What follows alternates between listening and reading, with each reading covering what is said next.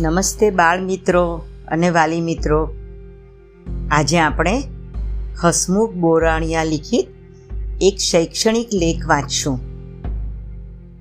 લેખનું નામ છે, વિદ્યાર્થીઓને મોબાઈલનો રચનાત્મક ઉપયોગ શીખવનાર અખિલ દવે. મારે આજે એક યુવાન, ઉત્સાહી અને નિષ્ઠાવાન શિક્ષકની વાત કરવી છે. બાબાપુરનો આ યુવાન એટલે કે અખિલ દવે. પ્રાથમિક શાળા, મુકામ સણોસરા, તાલુકો અમરેલી જિલ્લો. અખિલ દવે અમરેલીમાં શિક્ષક તરીકે ફરજ બજાવે છે.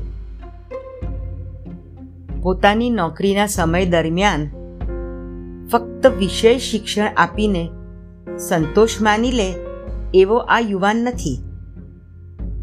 કંઈક નવું કરવાની ઝંખના લઈને કામ કરે છે. ટીમવર્ક પણ ખરું. મૂળ સર્વોદયનો વિદ્યાર્થી. અને બાબાપુરમાં ઉછેર. એટલે સર્વોદયના સંસ્કારો તો આવે જ ને. આવ્યા હો. ફેસબુકમાં અખિલ દવેની એક પોસ્ટ વાંચી. અખિલના કાર્યની નોંધ લેતા ડૉક્ટર વિશાલ ભાદાણી એમણે ફેસબુકમાં નોંધ્યું, આવા શિક્ષકો આપણી આશા છે.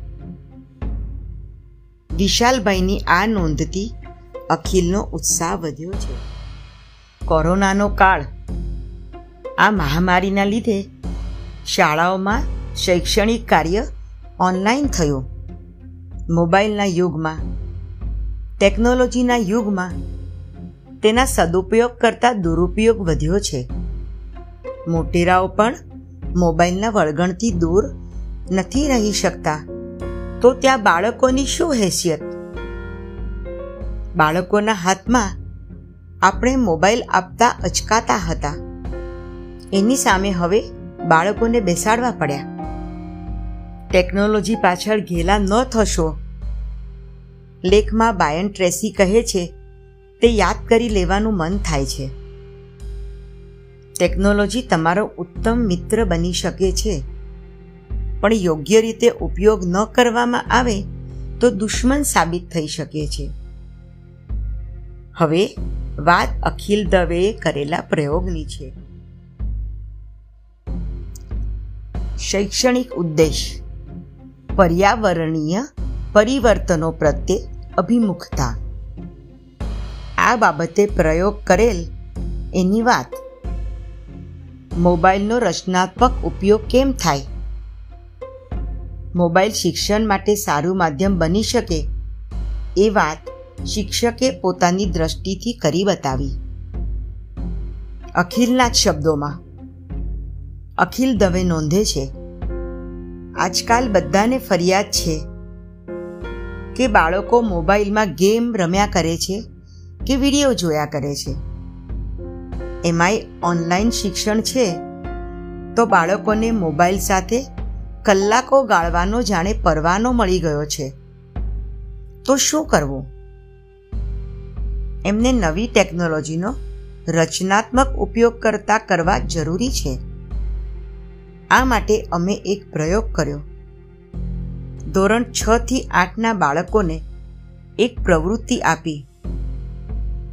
કે તમારે તમારા મોબાઈલમાં તમને ગમતો એક ફોટો લેવાનો. જે સ્કૂલ ગ્રુપમાં અપલોડ કરવાનો વિષય રાખ્યો. કુદરત. આમે કુદરત કે પ્રકૃતિ જ બેસ્ટ ટીચર છે. જો એને સમજીએ તો. એના પ્રત્યે બાળકોને સભાન કરવા એ પણ જરૂરી છે. અને અમારા આશ્ચર્ય વચ્ચે એમને નવા નવા દ્રષ્ટિકોણ અને અભિગમ સાથેના સુંદર, સુઘડ અને કલાત્મક ફોટા મળવા લાગ્યા.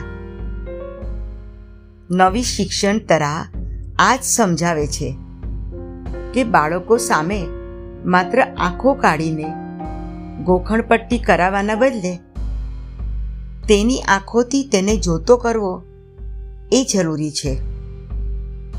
કેળવણી એ માત્ર પુસ્તકોની ઓશિયાળી ના રહે અને વ્યાપક બને.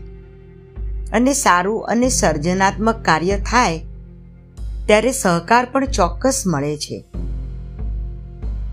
આ સમગ્ર કાર્યમાં શાળાના સંચાલકો, સાથીઓ અને વિદ્યાર્થી મિત્રોનો હંમેશા ખૂબ સારો સહકાર રહ્યો. અખિલભાઈ દવેની વાત અહીં પૂરી થાય છે. વિદ્યાર્થીઓ દ્વારા અખિલભાઈને મળેલા ફોટોગ્રાફ્સની વિગત જોઈએ તો ઢળતી સાંજ, તળાવના પાણીમાં દેખાતો સૂર્ય, વગડાઉ વનસ્પતિ, ફૂલો, વનસ્પતિ વચ્ચે ડોકાતો સૂર્ય, આવા ફોટોઝ રજૂ કર્યા. અદ્ભુત દ્રશ્યો શોધ્યા, ઝડપ્યા અને સુંદર પરિણામ મેળવ્યું. બાળકોમાં રહેલો કલાપ્રેમ બહાર આવ્યો. ભાઈ અખિલ દવે અને પૂરી ટીમને અભિનંદન. મોબાઈલ એક સારું સાધન છે. તેનો ઉપયોગ વિવેક બુદ્ધિથી અને રચનાત્મક રીતે કરીએ તો ઉત્તમ પરિણામ મળે છે. અઢળક શુભેચ્છાઓ અખિલ દવે. એક વિચારકે લખ્યું છે, નજર તો કુદરતે બધાને આપી છે. પરંતુ દ્રષ્ટિ ઓછા લોકો વાપરે છે. તમે નજરને દ્રષ્ટિમાં બદલીને અદ્ભુત કાર્ય કર્યું છે. નજર અને દ્રષ્ટિનો ભેદ તમે સરસ રીતે બતાવ્યો. ફરી ફરી અભિનંદન તમને.